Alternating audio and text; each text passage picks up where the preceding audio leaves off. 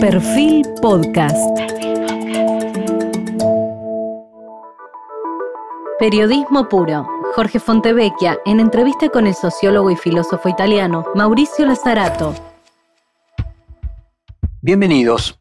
Hoy estamos con el sociólogo y filósofo italiano radicado en Francia, Mauricio Lazzarato, y su trabajo se centra en el trabajo inmaterial, la fragmentación del trabajo asalariado, la ontología del trabajo y el capitalismo cognitivo. También trabaja sobre conceptos de biopolítica y de bioeconomía. Nació en Italia en 1955 y se formó en la Universidad de Padua. Creció y se formó en el aguerrido medio político en el medio de las luchas metropolitanas en la Italia de la década de los 70. Exiliado en París, ha recorrido la mayor parte de su trayectoria intelectual en esa ciudad. Es miembro del Colegio Internacional de Filosofía de París, es investigador en la Universidad de París I. Fue también miembro fundador del comité editorial de la publicación Multitudes. Es profesor además invitado a la Universidad de San Martín. Ha publicado en castellano diversos libros.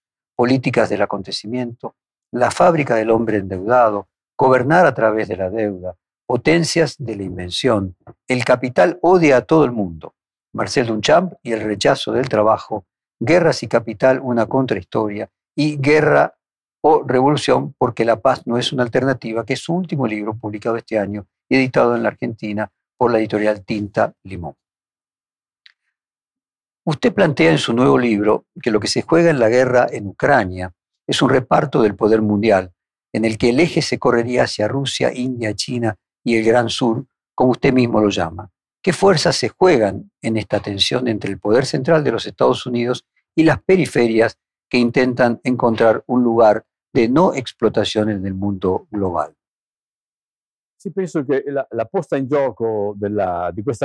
Lo que está en juego en esta guerra es la reorganización del orden mundial. No es solo una relación entre Rusia y Ucrania, es verdaderamente la globalización la que está en crisis. La globalización está en crisis porque fue un proyecto americano que se constituyó, porque ya en los años 60 Estados Unidos estaba perdiendo competitividad frente a Europa, frente a Japón, por ejemplo. Y había construido este nuevo sistema de imperialismo financiero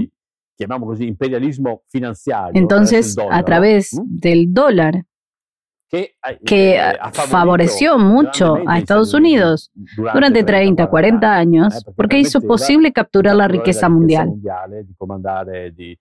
especialmente en el sur.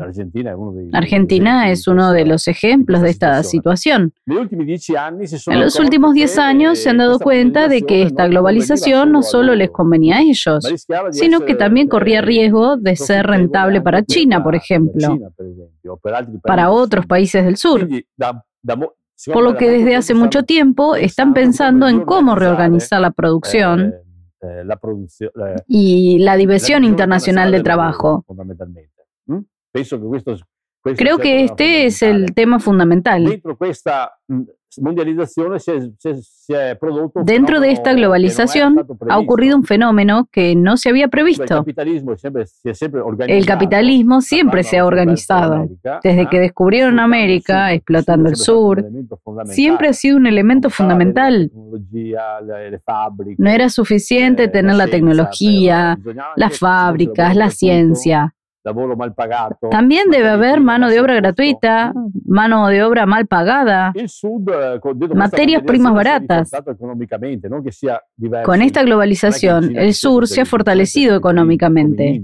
Eh. No es que sea diferente, no es que haya socialismo en China, hay capitalismo como en India, pero hay fricciones no quieren subordinarse a la hegemonía eh, estadounidense. El último ejemplo, el 7 de octubre, Estados Unidos emitió 131 productos que ya no se pueden comercializar con la tecnología. No se pueden comercializar con China. No quieren bloquear todo el comercio con China. No quieren que vaya la tecnología de punta. Eso no puede ir a China bajo ninguna circunstancia.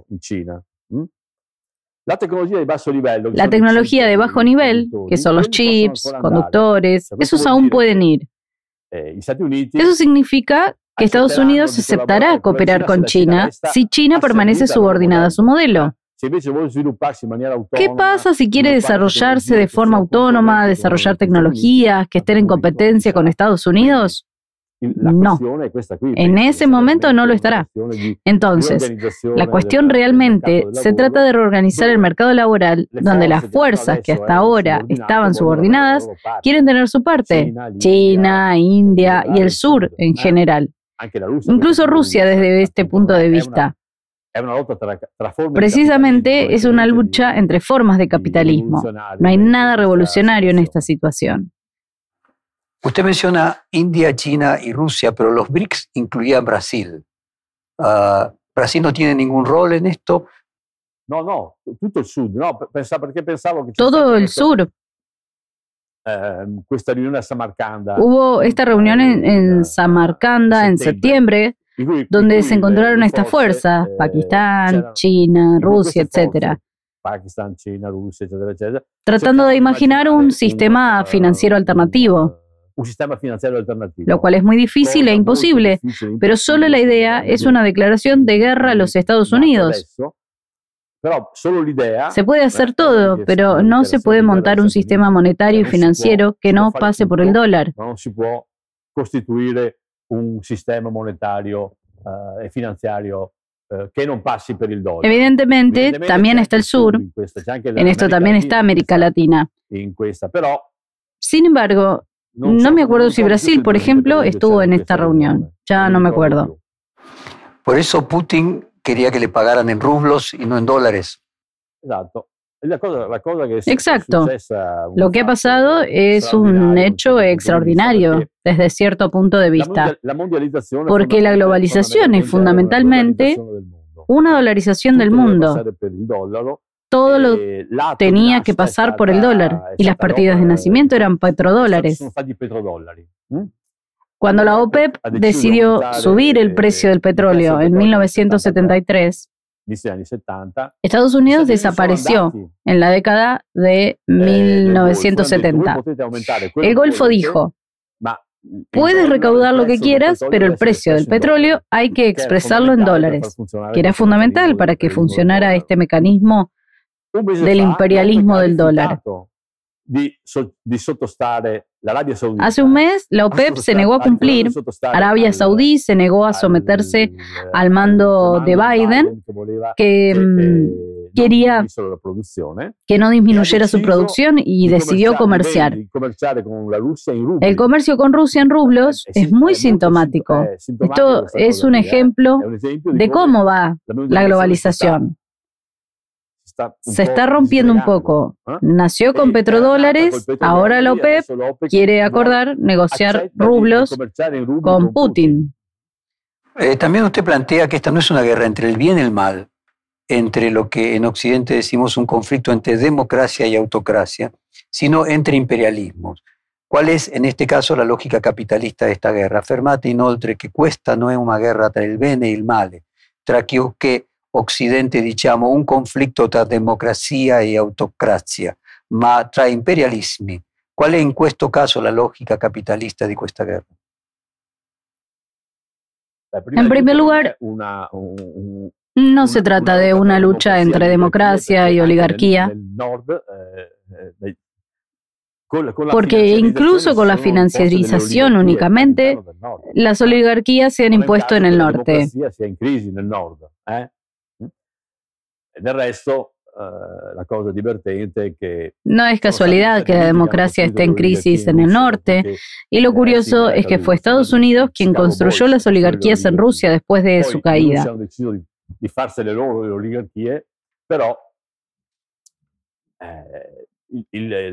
El problema no es quello. Fueron los Chicago Boys quienes construyeron las oligarquías.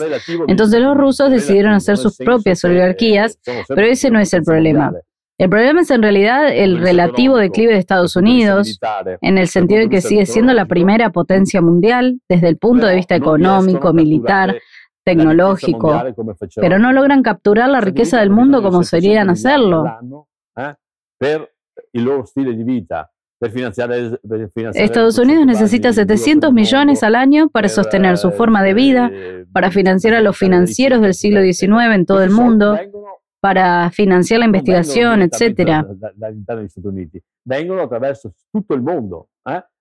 Este dinero no lo genera directamente Estados Unidos, viene de todas partes del mundo, especialmente del sur. Eh, eh, Pero no solo, Europa y Japón también tienen que pagar.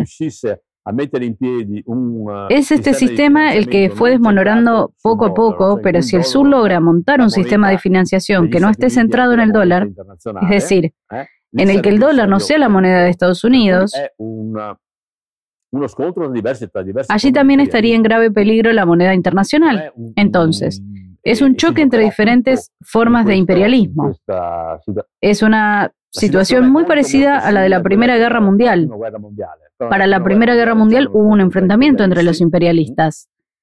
Por un lado estaba la Revolución Soviética que cambió por completo las cartas sobre la mesa. Hoy no existe esa posibilidad por el momento y también por el futuro. Lo que se juega es repartir el mercado mundial. Pero en mi opinión, esta situación va a durar mucho tiempo. También puedo explicar por qué durará mucho tiempo. ¿El capitalismo finalmente es el fin de la historia entonces? ¿Capitalismo? ¿Es el fin de la historia? ¿Es el fin de la historia? Eh, el capitalismo en el siglo pasado ha surgido un nuevo fenómeno que, por ejemplo, Marx no lo comprendió, porque para Marx el capitalismo fue revolucionario y el desarrollo de las fuerzas productivas que destruyó el antiguo régimen aristocrático. Por lo tanto, fue innovador, productivo, etc. Ya desde la Primera Guerra Mundial podemos decir que, en cambio, la producción es igual a la destrucción. Esto creo que es lo que realmente es fundamental, que se manifiesta durante la Primera Guerra Mundial, que es toda la sociedad, lo que serán las guerras totales en Europa. Toda la sociedad se movilizó para la producción, pero la producción que tenía como objetivo destruir al enemigo, destruir no solo al ejército, a la sociedad en general. Esta relación entre producción y destrucción que se manifestó claramente durante la Primera Guerra no se suspende porque la guerra haya terminado, continuó. Después de la Segunda Guerra Mundial, la reconstrucción produjo una aceleración de la productividad que fue una aceleración de la destrucción del planeta. Entonces nos encontramos con una situación complicada y será difícil encontrar una solución, incluso dentro del conflicto actual, porque el capitalismo siempre ha organizado estos conflictos entre capitalismos.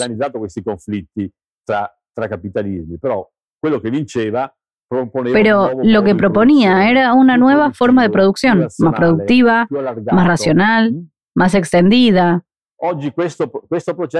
Hoy, este proceso se encuentra en dificultad porque para producir más sin destruir más, sería necesario pensar en un nuevo modo de producción en el que se tengan en cuenta los límites ecológicos ambientales. Si no, el proceso de destrucción continúa. No se entiende, de hecho, no se entiende en absoluto. Beligerantes no tienen en cuenta esta situación. De hecho, el capitalismo ha demostrado ser muy destructivo y podríamos decir que en realidad lidera, al menos para hacer inhabitable el planeta Tierra para nuestra humanidad. ¿Cuál es el rol de instituciones internacionales que surgieron luego de la Segunda Guerra Mundial, como las Naciones Unidas, o la OTAN particularmente en este caso, Eh, Para un cambio radical se debe hacer una distinción entre lo que sucedió después de la Guerra Mundial y lo que sucedió después de la caída de la Unión Soviética. Son dos épocas completamente diferentes. De hecho, después de la Segunda Guerra Mundial hubo un intento de establecer instituciones internacionales eh, que en cualquier caso estaban bajo la hegemonía estadounidense.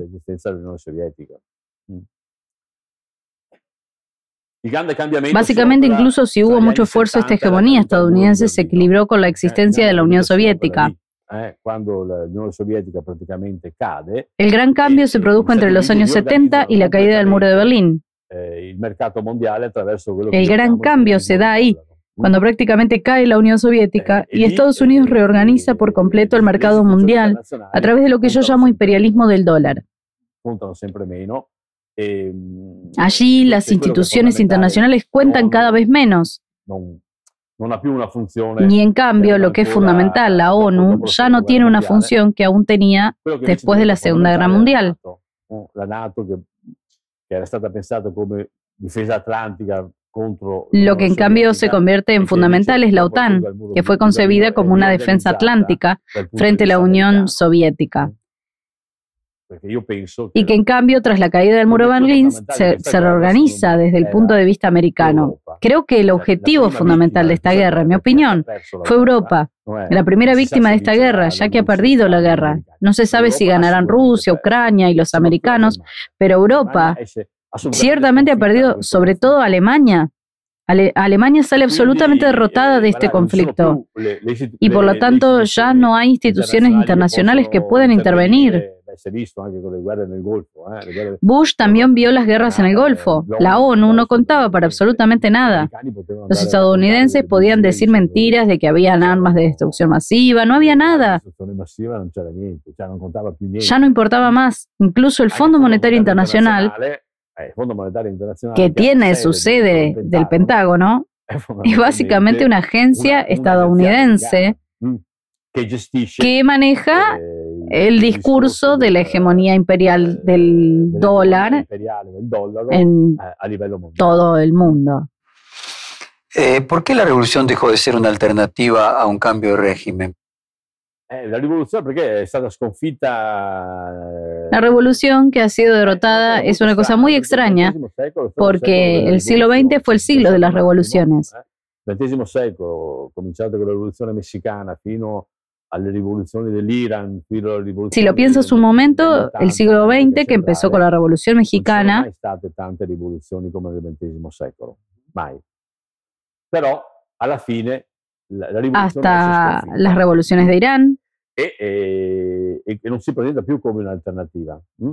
Diciamo così. Las revoluciones de los años 80 en Centroamérica. Eh, rivoluzionari che volevano essere, non hanno Nunca ha habido tantas revoluciones como en el siglo XX. Non si è fatto. Eh?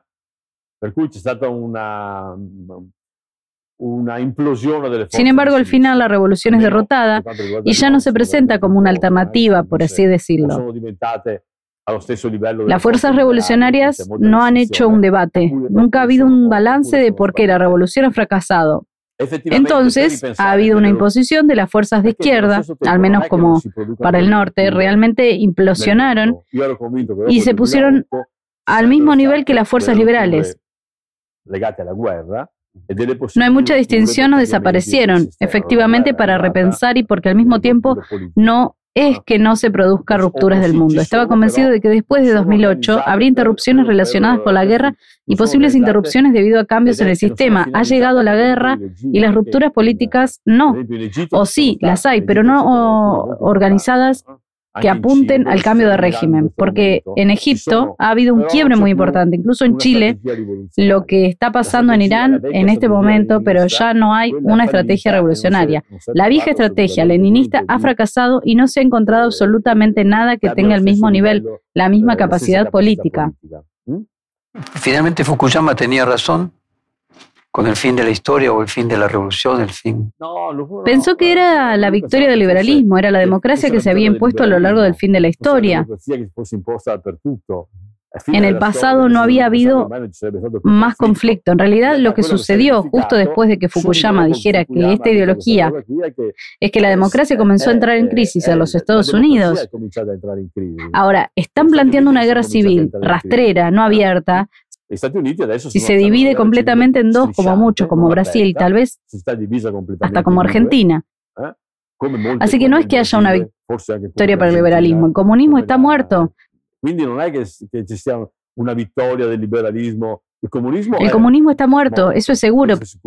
Pero el liberalismo no está ¿eh? mucho mejor, al contrario. Pero sí el capitalismo. Sí, el capitalismo. Es el fin de la historia del capitalismo. Sí. El capitalismo está mejor eh, que la burguesía.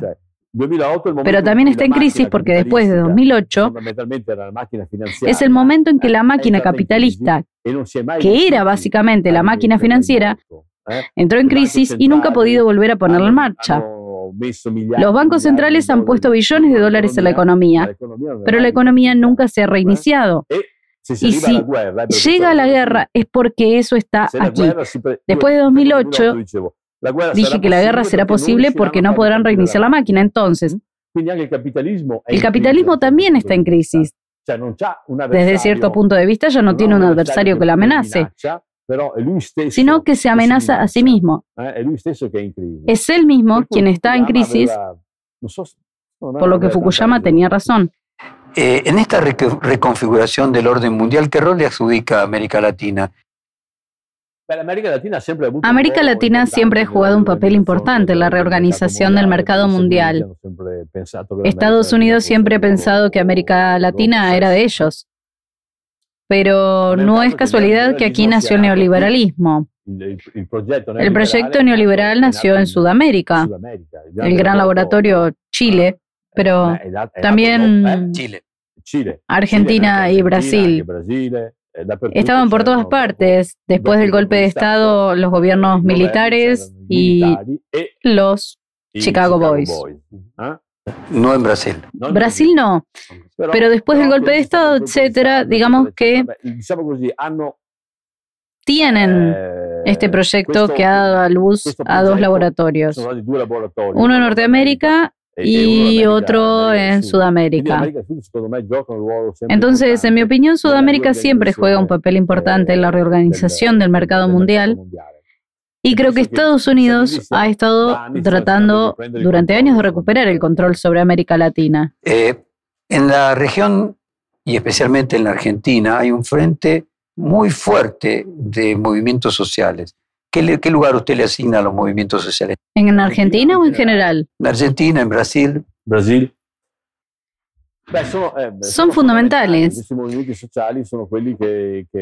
El capitalismo no conoce de límites, sino de un límite político que se le pone desde fuera. El capitalismo el capitalismo continúa empujando los límites que enfrentamos. La financiarización es, un ejemplo, va al límite de lo que puede.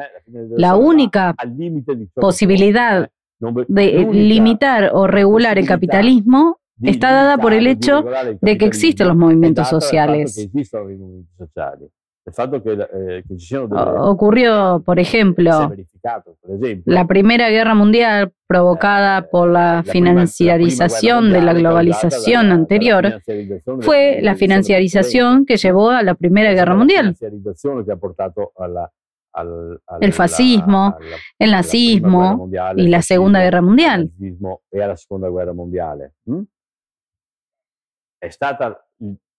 Y al mismo tiempo eran el peligro que el capitalismo creaba en sí mismo.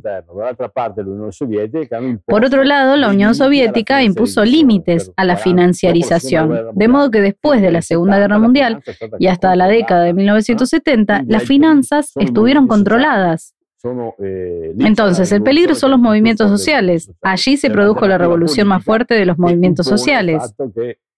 Hay una alternativa política que impone el hecho de que para combatir a la Unión Soviética había que buscar formas de democracia, de división de ganancias, como se hacía el estado de bienestar, como se hacía en los años 70. Entonces es fundamental. Una vez desaparecidos los movimientos sociales y la fuerza de la revolución, los movimientos organizados, el capitalismo retomó su rumbo, retomó su financiarización. Entonces, el límite es absolutamente fundamental. El único límite que tiene el capitalismo es político. ¿Y cómo ve la evolución de los sindicatos de la lucha en los años 70 a la actualidad? Eh? Digamos el, que el neoliberalismo dice, que, hace su, propio programa y ve más el monopolio. El único monopolio, que ha sido golpeado eh? es el monopolio sindical, que ha sido destruido. Los demás monopolios han proliferado, en efecto. Il monopolio, la forza Así que el objetivo mm, básico è, è quello che è stato fatto. era atacar el monopolio de la fuerza sindical. Eso es lo que una resistencia organizada del movimiento operario. El movimiento operario está No conozco bien la situación, pero puedo decir que ya no hay resistencia organizada por el movimiento obrero. Cuando cerca opporsi, ha sido destruido, no tiene la capacidad de oponerse. salario, no riesce Cuando intenta oponerse, pierde sistemáticamente pensiones, salarios, no logra el bienestar, ni puede encontrar formas de oposición o de denunciar la precariedad del trabajo que ha traído la deuda y otras eh, herramientas prácticamente han debilitado tanto el movimiento obrero que ya no tiene fuerzas para organizarse, para ser una fuerza, que, realmente se oponga. No, existe. Probablemente en el sur, no so qui, Probablemente en el sur, incluso aquí en Argentina, se ha mantenido un cierto equilibrio de fuerza que no ocurre en absoluto en el norte. No. ¿Mm? El neoliberalismo, aquí empezó con la guerra, civil. Mm, con la guerra civil. Mientras que en el norte comenzó con, la huelga contra los mineros de Thatcher, ¿eh? y la huelga de los controladores aéreos de Estados Unidos. o sea, esa fue la señal de un nuevo equilibrio. De un nuevo, un nuevo de, de fuerza. Esa falta de autolimitación del capitalismo, que era en su medida lo que Carlos Marx planteaba que iba a ser su propia muerte. Eh, ¿No es al mismo tiempo antropofágico? ¿No va a generar su propia autodestrucción aquello que no tiene límite? Eh, el problema, es que ahora se está convirtiendo en otra cosa. Es que se está comiendo a sí mismo. Por lo general, la crisis siempre ha sido un elemento no solo destructivo, sino también de creación, como decía Schumpeter, la creación destructiva se destruía y creaba. Pero en estas condiciones se está volviendo antropófago, se come a sí mismo.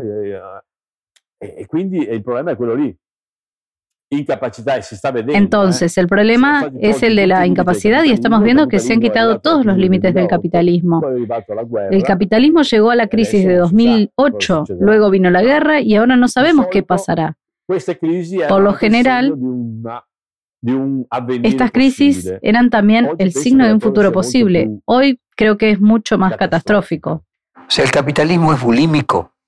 Sí, por definición. Sí, por definición. El capitalismo es, como dijo Marx, la producción por la producción. El Papa Francisco sostiene que toda actitud bulímica genera luego eh, vómito.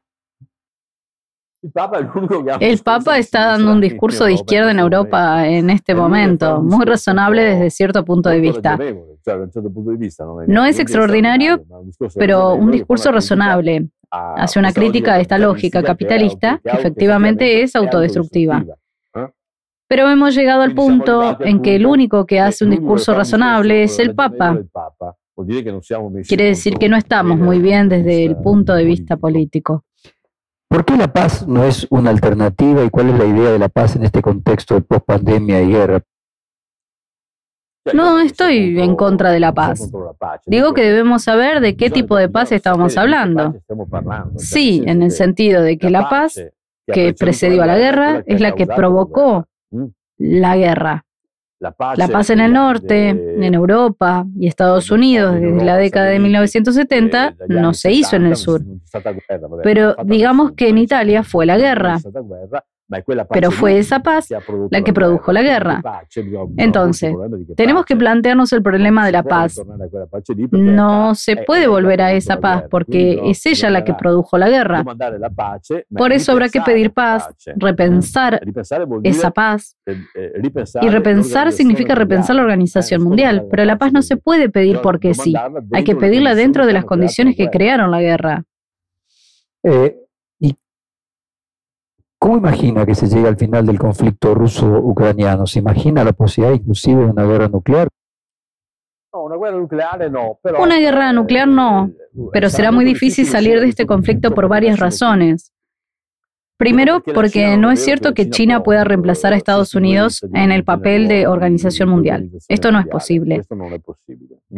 La famosa trampa de Tucídides donde una fuerza mundial reemplaza a otra a través de la confrontación armada. Esto no se aplica a los chinos. Saben que no tienen los medios económicos, políticos y financieros para reemplazar a los Estados Unidos. Estados Unidos no tiene un proyecto mundial y por lo tanto estamos estancados. Luego, como decía antes, el hecho de que no se puede pensar en una salida de la crisis solo pensando productivamente, una producción aún más productiva, más expandida, porque hay límites para la sustentabilidad del planeta. Y entonces es otro problema. El tercer problema que mencioné anteriormente es que la condición para el desarrollo capitalista siempre ha sido explotar al sur. Si el sur se niega, hay otro problema.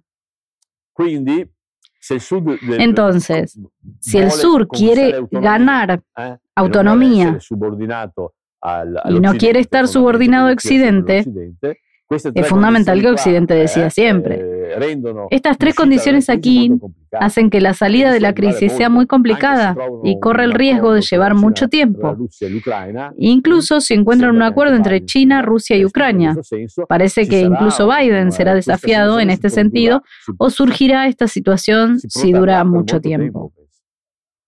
El sur no es ni China, ni India, ni Rusia. El único sur es Brasil. Y Brasil también es parte del boom. Pero China, la última, hace un eh, siglo, China era el país más pobre del mundo. Pero hizo la revolución. Una vez que la revolución socialista ha sido dejada de lado, pensó un nuevo tipo de capitalismo, un mercado socialista, como dicen. Llegó a ser líder, pero lo sigue siendo básicamente porque lideró la lucha anticolonial más importante del siglo pasado. Es China, Rusia, India y Brasil. El concepto de Sud es un concepto metafórico no hemisférico, no del globo terráqueo. No, no, no es hemisférico, no, no es hemisférico, absolutamente. Es metafórico. No, metafórico, geopolítico. ¿Eh? En el sentido de que incluye varios países que, aunque estén en el norte, son parte del sur. En la guerra de Malvinas, Kissinger vino a la Argentina en 1982 y tratando de, podríamos decir, eh, bajar la autoestima de los militares argentinos, mostró el planiferio y le dijo, miren, nunca en la historia de la humanidad ocurrió nada en el sur. Todo sucedió en la historia de la humanidad en el norte, porque en el sur 70% es agua. No hay nada. Es una condición geográfica. Eh, hay una condición geopolítica intrínseca en la geografía del sur por su vacío. Pues, se podría pensar, pero se desarrollaron grandes civilizaciones en el sur, años antes de la conquista europea. No creo que sea porque hay mucha agua en el sur y poca agua en el norte. Son las condiciones políticas y sociales que se están desarrollando, pero repito, la división norte-sur realmente deberíamos evaluarla porque hay desarrollos del sur incluso dentro del norte.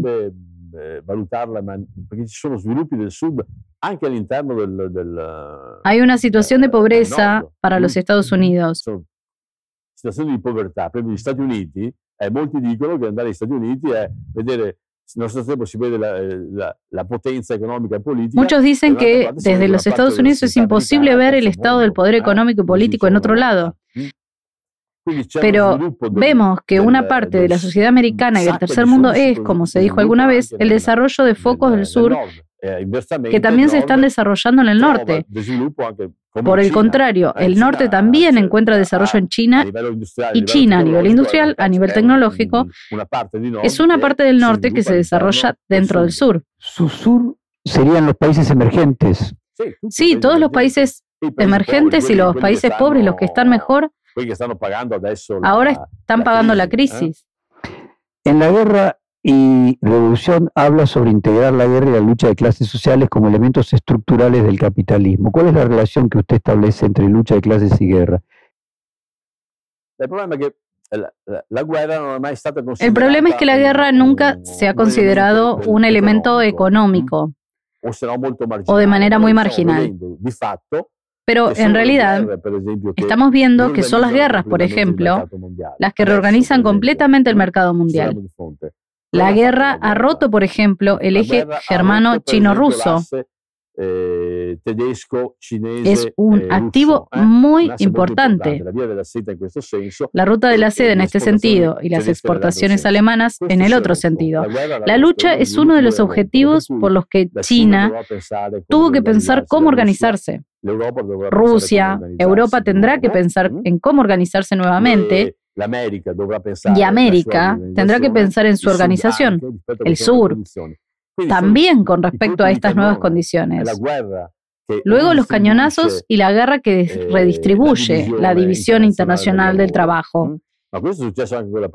Pero la Primera Guerra Mundial comienza a marcar la transición de la hegemonía de la libra esterlina a la hegemonía del dólar. Pero, ¿quién hace esta transición de manera definitiva de la Segunda Guerra Mundial? Son las guerras las que marcan estos pasajes. Por lo tanto, sería útil introducir el concepto de guerra en el concepto de capital. Lo que todavía está mal, pero vemos que este elemento es absolutamente necesario porque los pasajes están marcados por las guerras. Primera Guerra Mundial, Segunda Guerra Mundial, luego la Guerra de Vietnam, etc. Me parece que sería importante, teóricamente. Usted dijo en una entrevista reciente que guerra y revolución son dos conceptos que han sido apartados, negados desde hace 50 años y particularmente luego de la caída del muro de Berlín. Ya no se discute ni de la guerra ni de la revolución. Usted rescata estos términos y cómo los actualiza para adecuarlos a la realidad actual.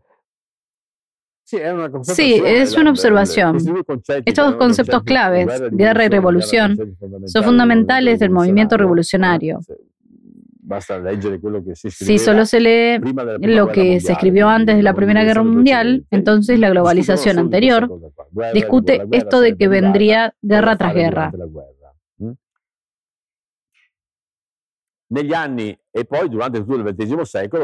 ¿Qué hacer durante la guerra? A lo largo de los años y luego a lo largo del siglo XX, este problema se ha hablado con la revolución y las guerras. Estábamos en los años 70, cuando efectivamente hay una victoria definitiva del capitalismo, que será temporal, pero que en ese momento es definitiva. Estos dos conceptos están prácticamente abandonados. Al menos ese pensamiento crítico. Se eliminan las sospechas de errores tipográficos y la relación entre guerra y capitalismo. La relación entre revolución y capitalismo ya no se discute. Después del cambio de siglo ya se podía ver que las cosas iban bastante mal. La crisis de 2008 había acelerado esta situación. El problema sería cómo definir estos dos conceptos. Es muy difícil. La guerra es más fácil porque ya ves que se desarrolla. La revolución es mucho más difícil porque deberíamos rediscutir completamente todo el tema político de la revolución. La clase obrera desapareció, los trabajadores desaparecieron, los trabajadores son más que antes, los trabajadores chinos, los trabajadores indios.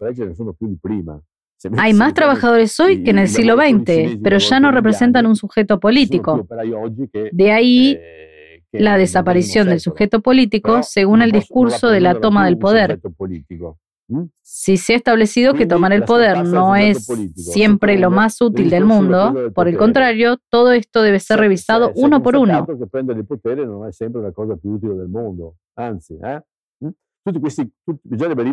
Todos estos elementos sobre los que quizás se fundó la revolución y ya no funcionan en la misma entrevista usted dijo que tal vez al final de la guerra que acaba de empezar habrá otro modelo de producción con otras nuevas relaciones de fuerza. ¿Y cómo podría imaginarse ese nuevo modelo de producción? Es muy difícil de imaginar porque el nuevo modelo de producción que tiene en cuenta la producción es destructiva. Esto es difícil. Si bien antes la producción no tenía esta característica, se pensaba que a mayor producción, mayor riqueza, mayor cantidad de posibilidades para la humanidad. Hoy sabemos que producir más y producir más dentro de los confines del capitalismo no es la solución. Al contrario, puede llevar a la autodestrucción.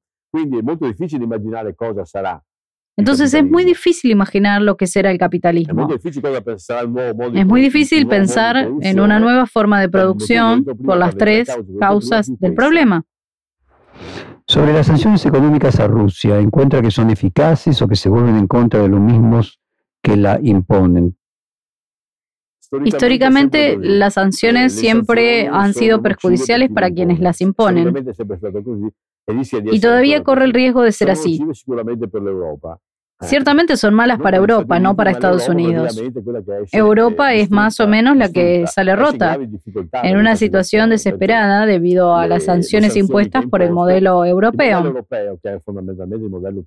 que es básicamente el modelo alemán y se basa en dos pilares. Uno, el gas a bajo costo de Rusia y la otra parte, la exportación hacia el este, la Ostpolitik, de la década del 1970. Los estadounidenses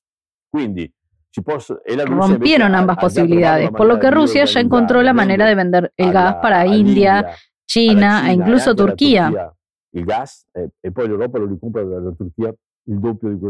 Después Europa compra Turquía, el doble que China, que es un absurdo, por lo que las sanciones están volviéndose contra los que las han utilizado, eh, Europa sobre todo. Europa está empezando a entrar en la economía de guerra. Y esto es crucial para entender la cuestión, como dije antes. Alemania es el objetivo clave de los Estados Unidos. En realidad, fatto che, come dicevo prima, la Germania è, l'obiettivo fondamentale degli Stati Uniti. In realtà, gli Stati Uniti eh, en realidad Estados Unidos actúa no solo contra enemigos, sino también contra aliados, eh, siempre contra Europa y Japón, y siempre los ha utilizado para sus propios fines. Estados Unidos puede golpear como ahora están golpeando muy fuerte a Europa. Vamos a hacer un corte comercial de dos minutos y ya continuamos.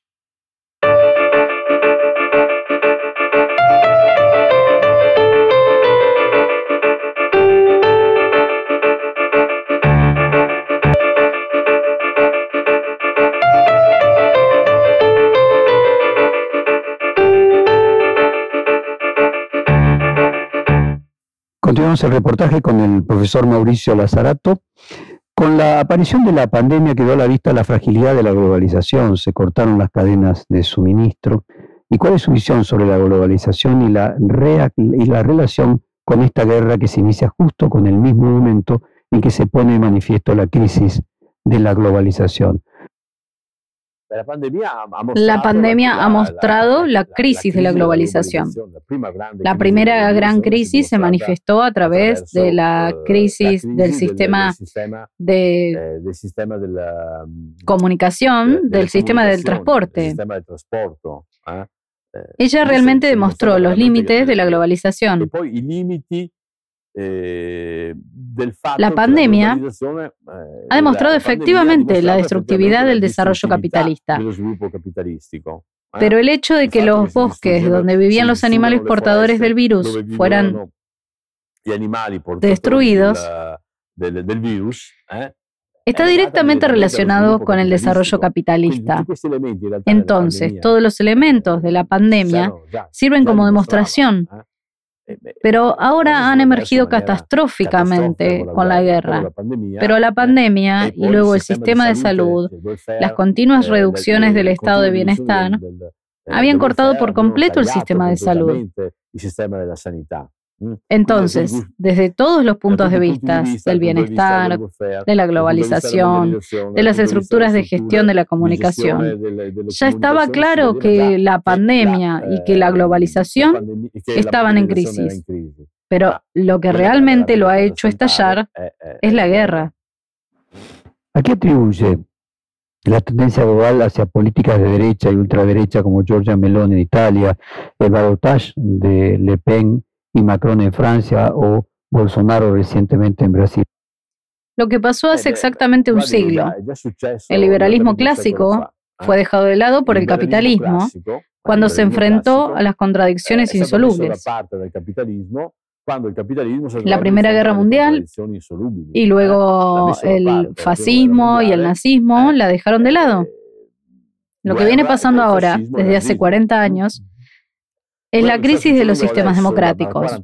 Recuerda que a principios de los 70 surgió la polémica de la actividad lateral contra la democracia.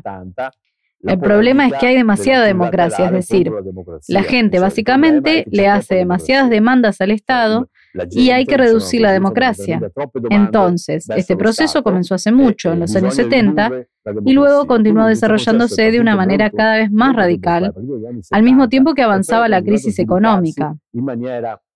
sempre più radicale eh, nello stesso tempo in cui la, la crisi porque el capital opera procesos de centralización del capital, centralización del ingreso, centralización del patrimonio que son espantosos.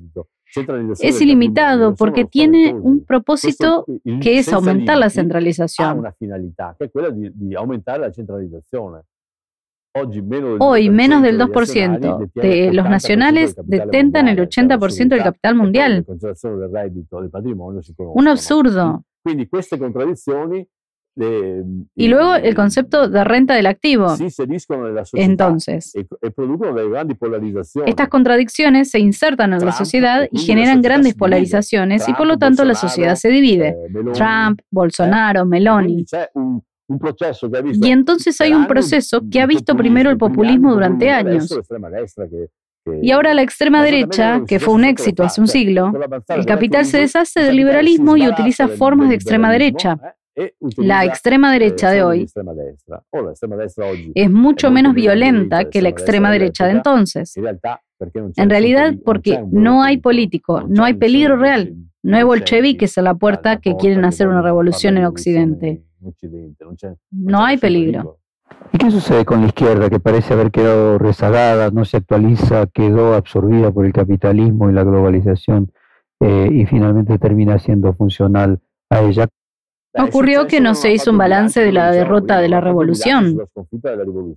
En realidad, la gran fuerza, el cambio de la izquierda ha sido la revolución durante años. Incluso la socialdemocracia solo existió porque hubo una revolución. Una vez que ha desaparecido la revolución, también ha desaparecido la socialdemocracia. El socialismo democrático existió solo porque existía esta capacidad de la revolución de imponer relaciones de poder, de imponer temas, de imponer un programa político. Todo esto saltó y prácticamente nada ha sustituido a este tipo de situaciones, al contrario. Entonces, la izquierda se olvidó por completo de las revoluciones, ¿eh? como si no existieran. Nunca ha habido tantas revoluciones en la historia de la humanidad como en el siglo XX. Ahora es como si nunca hubiesen estado allí, algo remoto, un residuo total. Profesor, se habla de la revolución del conocimiento como un nuevo recurso productivo. ¿Podríamos decir que se encuadra la revolución eh, el conocimiento de lo que usted llama revoluciones. El concepto de revolución no debe ser utilizado en todas las formas. Revolución del conocimiento, revolución tecnológica, revolución de los smartphones. En mi opinión, el concepto de revolución debe salvaguardarse y debe mantenerse solo para un cambio eh, radical del sistema económico y político. Lo de la revolución del conocimiento y los demás son cambios tecnológicos, pero no es lo mismo. La revolución tecnológica no determina una revolución sociopolítica. Ahora, usted plantea un concepto no económico de la economía que implica producción, el control de la subjetividad de las formas de vida, la moral y el deseo de las personas. Eh, ¿Podría desarrollarse ese concepto no económico y podría haber una revolución en él la subjetividad siempre ha sido considerada como un elemento no central en la economía. Ehm, Pero en realidad vemos que el cambio económico va de la mano con el cambio de subjetividad. No se puede inventar un nuevo modo de consumo sin aumentar una nueva forma de subjetividad que cuente con el consumo.